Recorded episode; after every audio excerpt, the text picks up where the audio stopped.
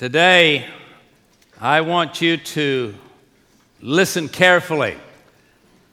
Last week we talked about baptism and the importance of baptism, which is an outward ex- expression of an inward experience, and how important it is that Jesus would walk 200 miles to be baptized in the River Jordan by John the Baptist as an example to all of us. And then the Father, the Son, and the Holy Spirit all was at one place at one time and identified themselves. God wants us to go public with our relationship with His Son Jesus.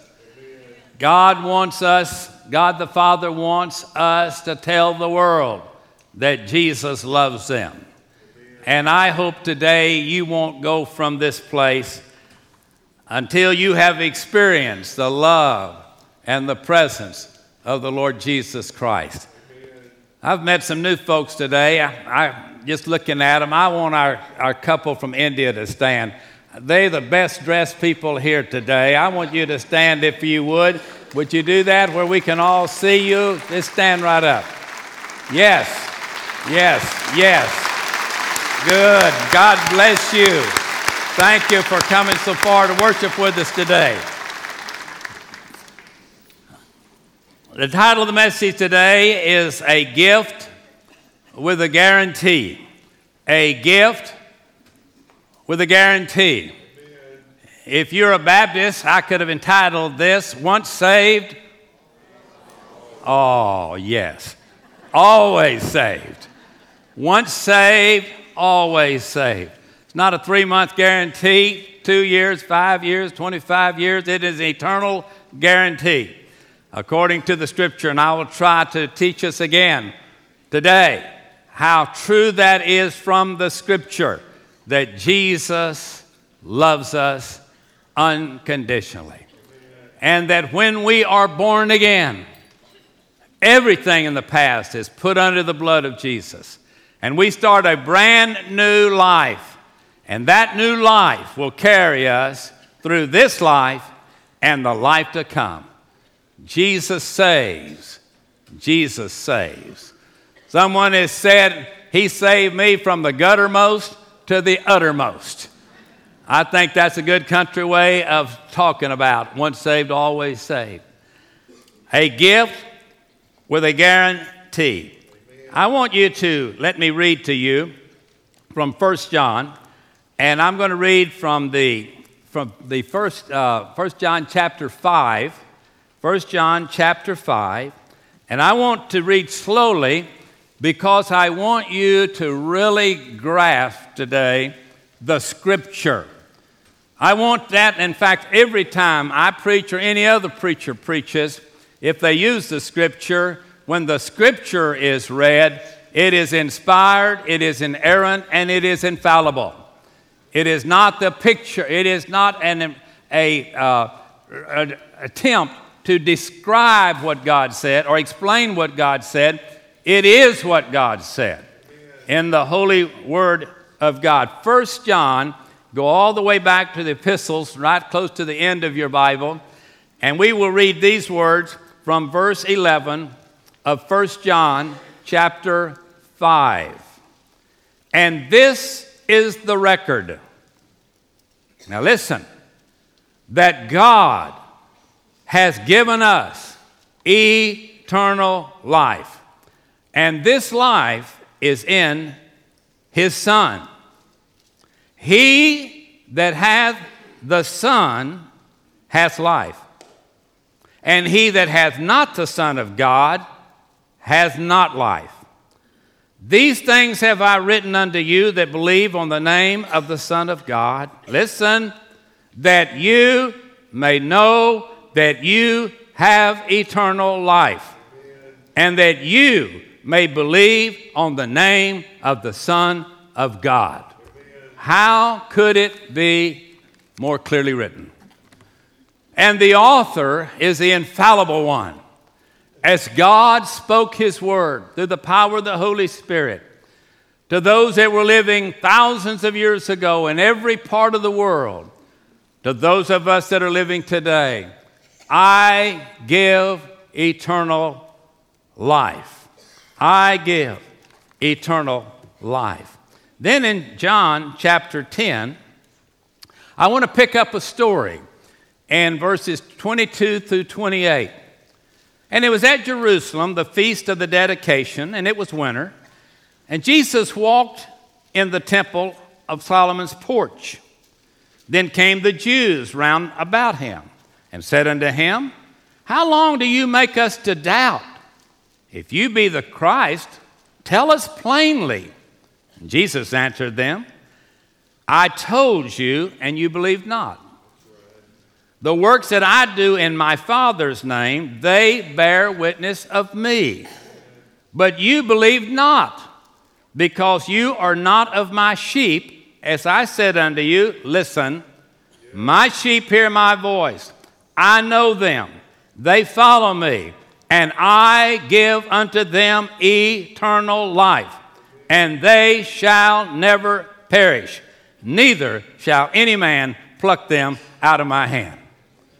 How much education does one have to have to understand that simple but profound, inspired, and inerrant and infallible passage of Scripture? Common thought is like this Well, every Christian has doubted at one time or another his or her salvation. I wouldn't argue that. It's all right to doubt. It's just the conclusion you come to after you go into the doubt. How did you come out of that doubting experience? How are you today? Can you say today, I know in whom I have believed, and I'm persuaded he's still able to keep that which I have committed unto him against that day? Let me tell you when people start doubting their salvation, most of the time, when they start doubting their salvation, it comes right during and after a time of disobedience to God's leadership. That's when it normally comes. In other words, you're going along in life, everything's going good, you're, you're coming, you're, you're serving, you're giving, you're praying, you're loving, but then something happens in your life. And that has shaken you to your roots. You come to that moment and say, I can't believe I did that. I can't believe I said that. I can't believe I went there and it happened. I just don't get it. And then the next thought that Satan sticks in your mind is, uh huh, it's because you've lost your salvation. You're back serving me again. Welcome back home. But that's not the biblical truth. Luke 6 46 says, Why call me Lord, Lord? and do not the things that I do. We read that, and then we do things he doesn't do. We do things that he says, Thou shalt not do.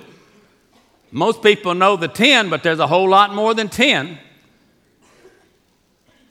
But we do it anyway, and we pay the price. So, in the next few minutes, I want to share with you the answers to about three questions. Question number one is Can a person really lose their salvation? Once they've been saved, they have died to the old life, they've been born again, that new life starts over. They have followed the Lord in believer's baptism in obedience to his command. They've put on the ring, so to speak. Can they go from that experience back out into the playing field of life and the wheels begin to come off in some situation. Relationships break up, health fails, events take place, and we begin to wonder how in the world could God let this happen to me? What in the world is going on in my life? So, question number one can a person really lose their salvation? Question number two can a person fall from grace? Is the word we use. In other words, we're we are saved not by works of righteousness which we've done, but by stripes we're healed. But grace, amazing grace, how sweet the sound that did what? Saved a wretch like me. Listen, let me tell you something in case you've thought until this time of your first backsliding experience. You didn't get saved by your good works. You got saved if you're saved by the grace of God. God wasn't watching your performance, He knew your heart. He knew what was going on in your life. He knew the pressures that were around you, and yet, by God's grace, God's riches at Christ's expense. That's the best definition I know of grace. God's riches at Christ's expense. And then the third thing we're going to deal with is can a person be saved eternally and then, then lose their precious gift, which is a gift forever and ever and ever? So let's put this out here on the table, and let me tell you right up front this is a subject that we can get a lot of arguments on.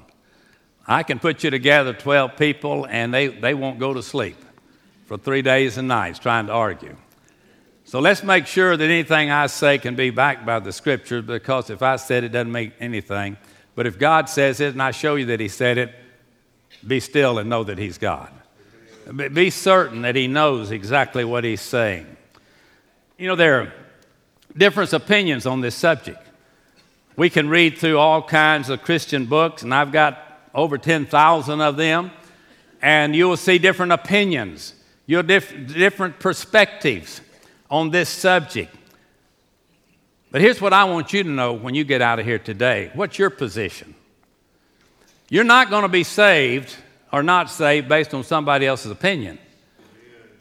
It's all between you and Him. It's between me and Him. It's not anybody else's book except these 66 books called the Holy Bible. And so, as we go through this most important doctrine, I hope in the next few moments that I will have shared the truth with you and that the truth will set you free. Too many people's Bible doctrines come from their own personal opinion.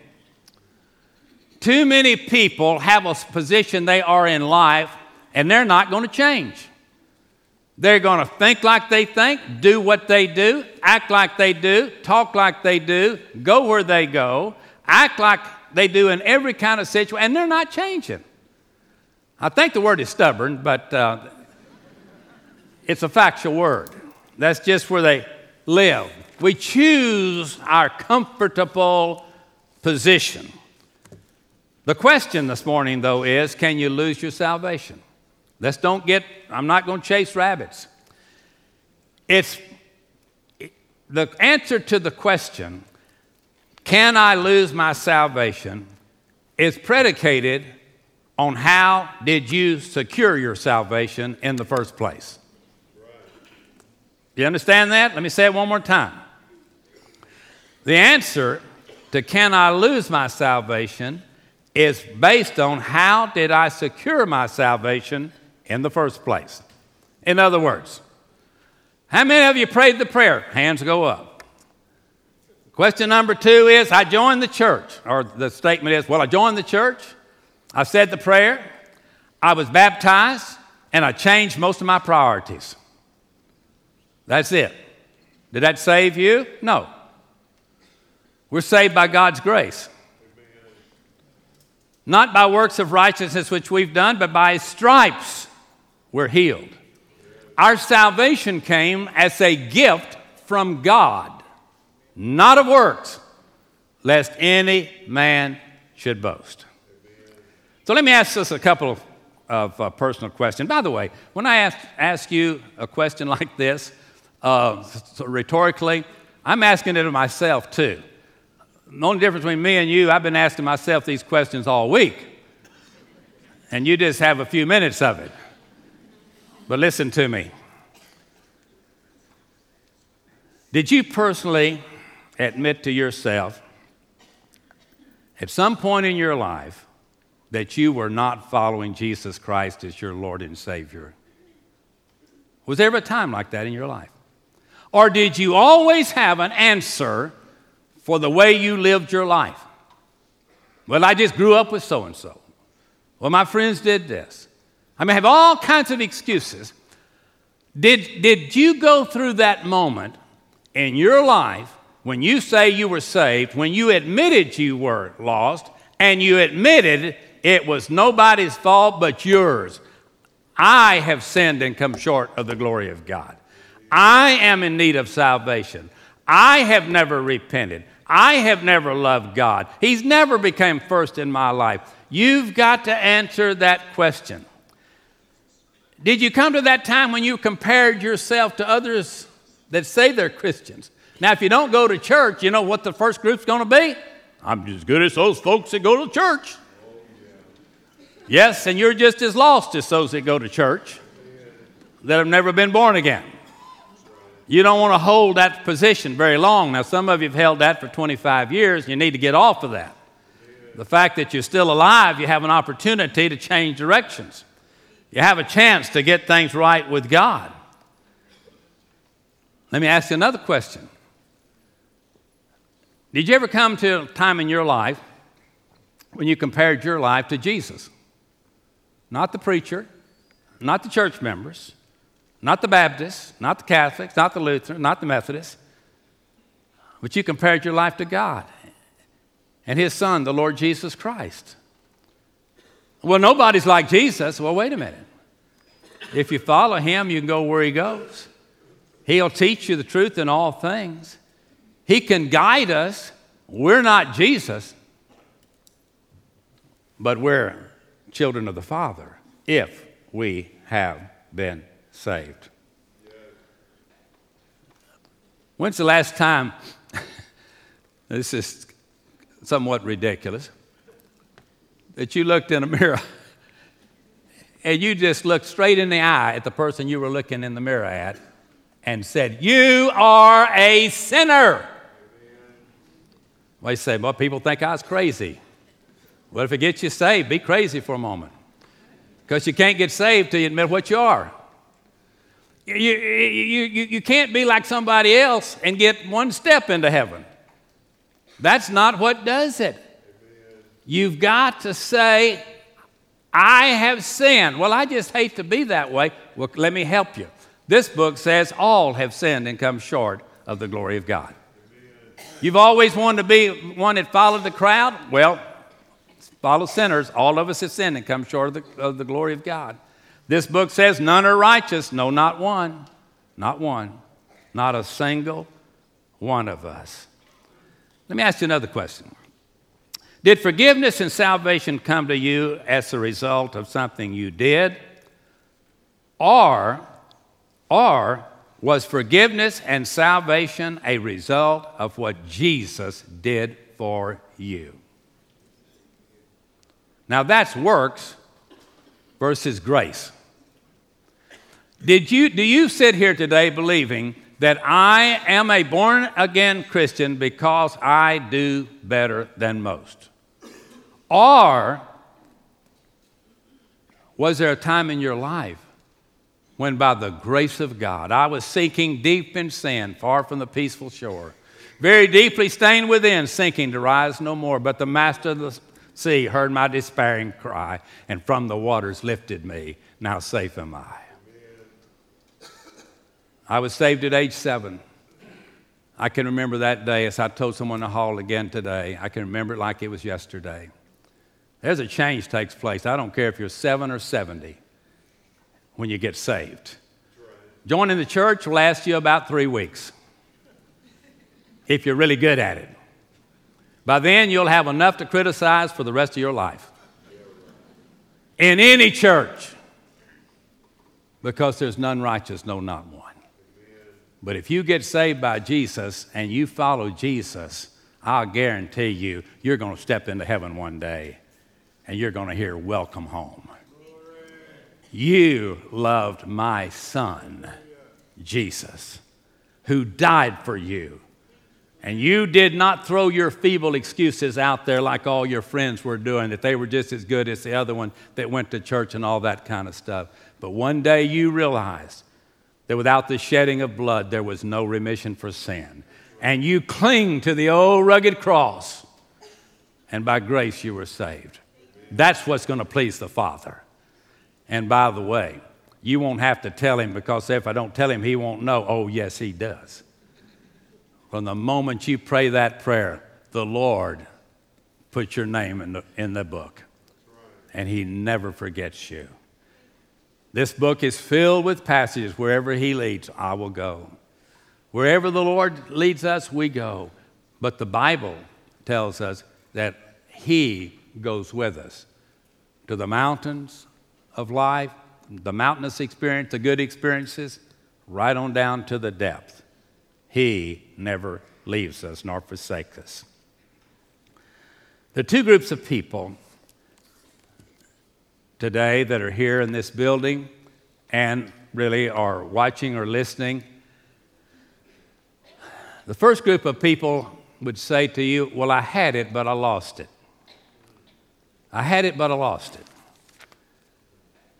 This idea came from the 17th century theology.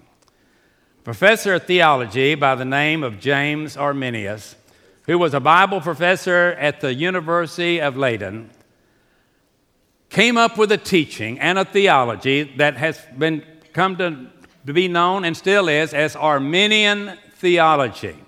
Not inerrant scripture, but Arminian theology. The teaching was and is that salvation can be lost through prolonged disobedience or a gradual falling away. That's the theology of Arminianism. It is not the inspired, inerrant, and infallible Word of God. The theology is often practiced, though, and this is not to put down anybody. I'm sure there's some in the Baptist church that practice it. But the Methodist, Assembly of God, the Church of Christ, the Christian Church, the Church of the Nazarene, Free Will Baptist, I can you find books. All of these have that theology come slipping in. But the scripture says differently. Stay with me. The teaching was and is that salvation can be lost through a prolonged period of time when you drifted or ran away from God.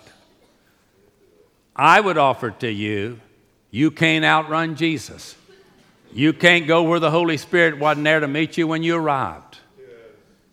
You have to deal with Him, not with theologians, not with pastors, not with your Christian friends that think they know more than those that study day by day. That's not the case. It's Jesus, Jesus, Jesus, Jesus. James Arminian, John Wesley, good men. No question about that. Don't ever get your theology from any flesh and blood. Get it from the scripture. You decide. Not on what I tell you. You're free to challenge anything, but we've got to get in the scriptures. This is the only infallible word. Then the second one is I've got it, but I, uh, I, I, I, I, can't lose it. Uh, we call um, upon each other and, and we, we say, Are you still saved? well, I think I am. Well, no, I used to be. Well, I want to be. Well, uh, John Calvin taught security in the Presbyterian Church. The Baptists teach it, the Evangelical Free teach it. We could put some other names on both of those lists. But falling from grace is a paradox. Let me tell you why. It's like being born again and then not being born. See, you can't be born again unless you've first been born, right? Theologically, you, you, you must first be born again. If you haven't been born again, you're not saved. I guess you could put it in street language and say it's like being hit by a truck or not being hit by a truck. I really think if you were hit by a truck, you know you got hit by a truck. By the same token, if you've been born again, you know it. Oh, yes, you do. Well, I don't know. You know, I, I, didn't change a whole lot. I was pretty good all my life. All my aunts and uncles said I was. My cousins loved me, and I was what's what in the who's who of the high school annual. Well, what Jesus say? Jesus says, without the shedding of blood, there's no remission for sin. Jesus made it very clear, very, very clear in his word. Listen, the gift and the only gift that Jesus ever offered is the gift of salvation, of being born again. That's the gift. That's Christmas. God sent his son. We've celebrated it ever since. That's what it means to be a Christian, not to be a denominational label. label. It is, I am a follower of Jesus Christ. And I will continue to be so. We quote this one often, not only at church, but most of us probably at least once a week. Are you ready for this one? John 3:16. For God so loved the world that he gave his only begotten Son, that whosoever believeth in him should not perish, but have everlasting life. Would you repeat the last phrase? Will have everlasting life. Not until they sin again, but everlasting life. Let's go down to verse 36 of the third chapter of John. He that believes on the Son has everlasting life. And he that believes not the Son shall not see life, but the wrath of God abides on him. Let me take you to the book of Romans, chapter 6, verse 23. For the wages of sin is death, but the gift of God is eternal life through Jesus Christ our Lord. Hebrews 7:25. Wherefore he is able also to save them to the uttermost that come unto God by him, seeing he ever lives to make intercession for them. And then a final one on back in the in the in the uh, New Testament, 1 John 5:11.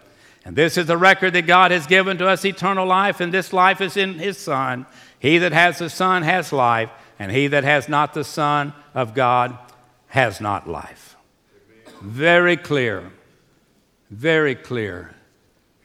God's gifts are for eternity. It's a gift or it's a wage. Either you get it free or you pay for it.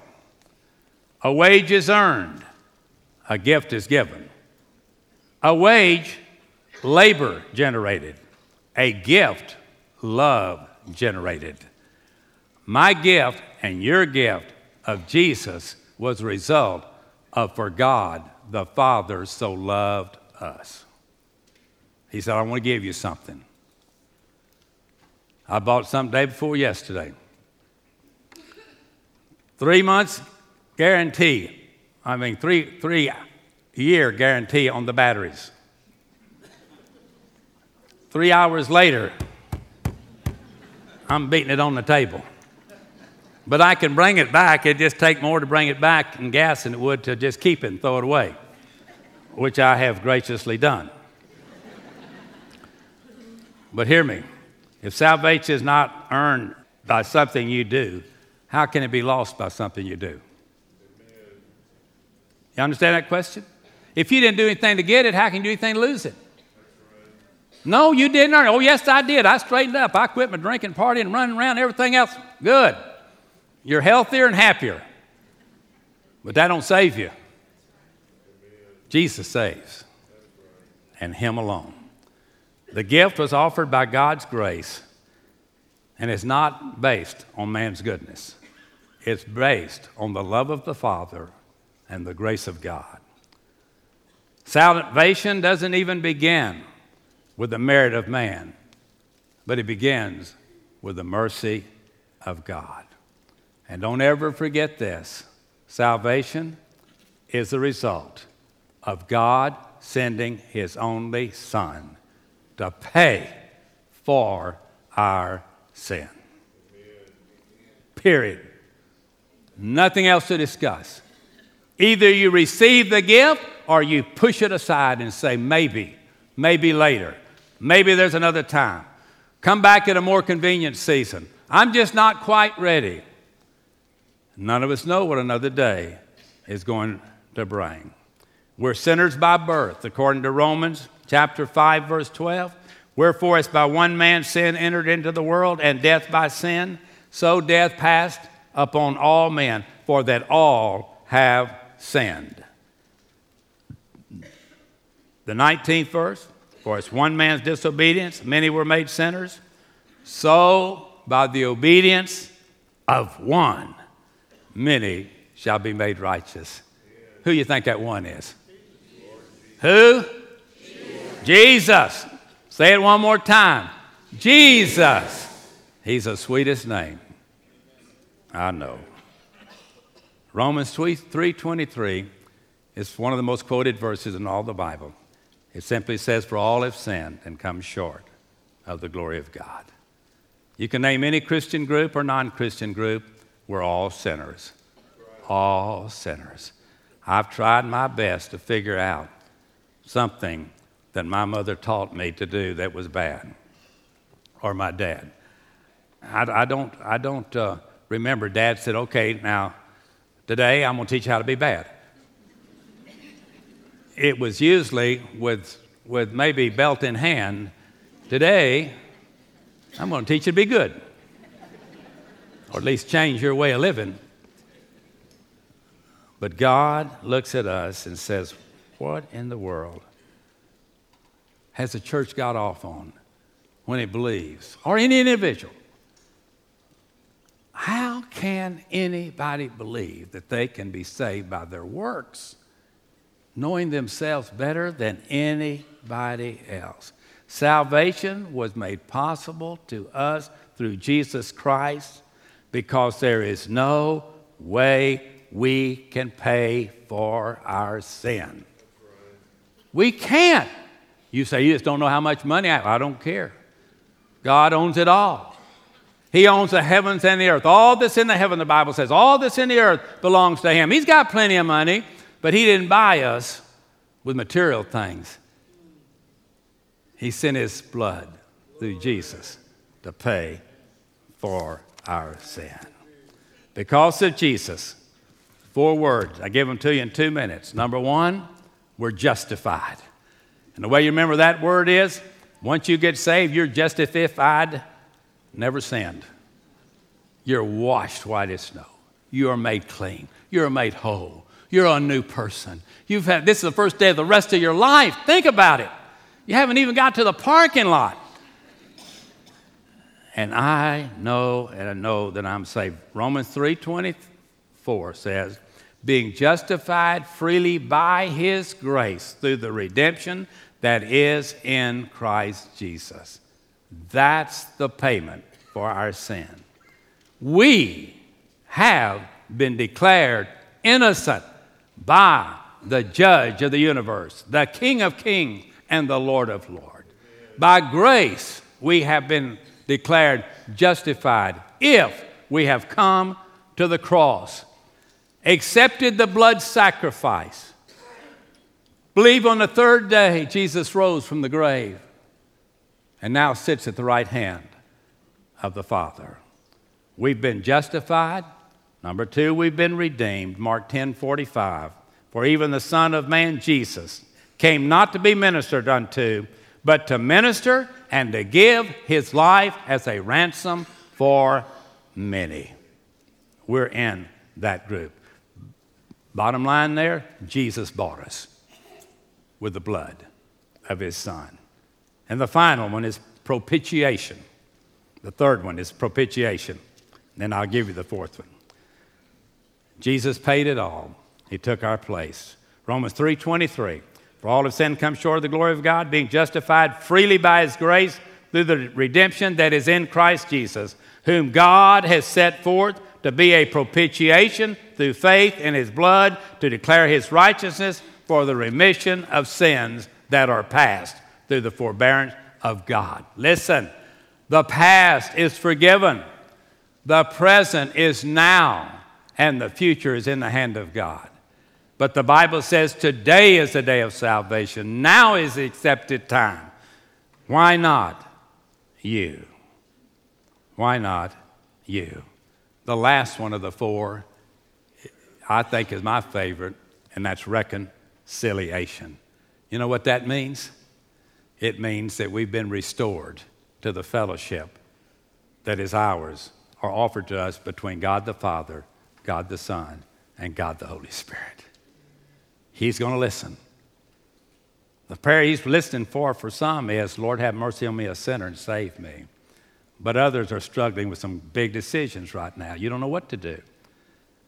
This church is faced with a big decision, and I'm believing it'll be the right decision. But you can rest assured, anytime God's people, individually or collectively, are trying to make a decision to be more effective for God, that, that the devil will deal some way. But he that's in us is stronger than he that's in the world.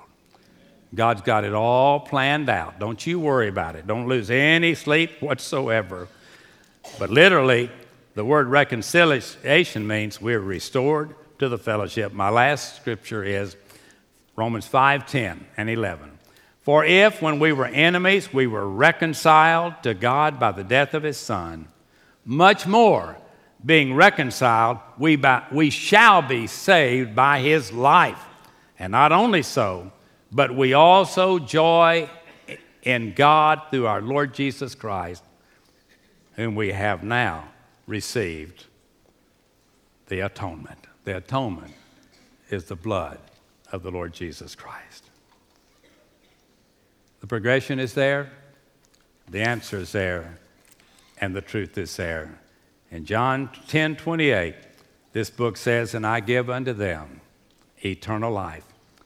They shall never perish, neither shall any man pluck them out of my hand.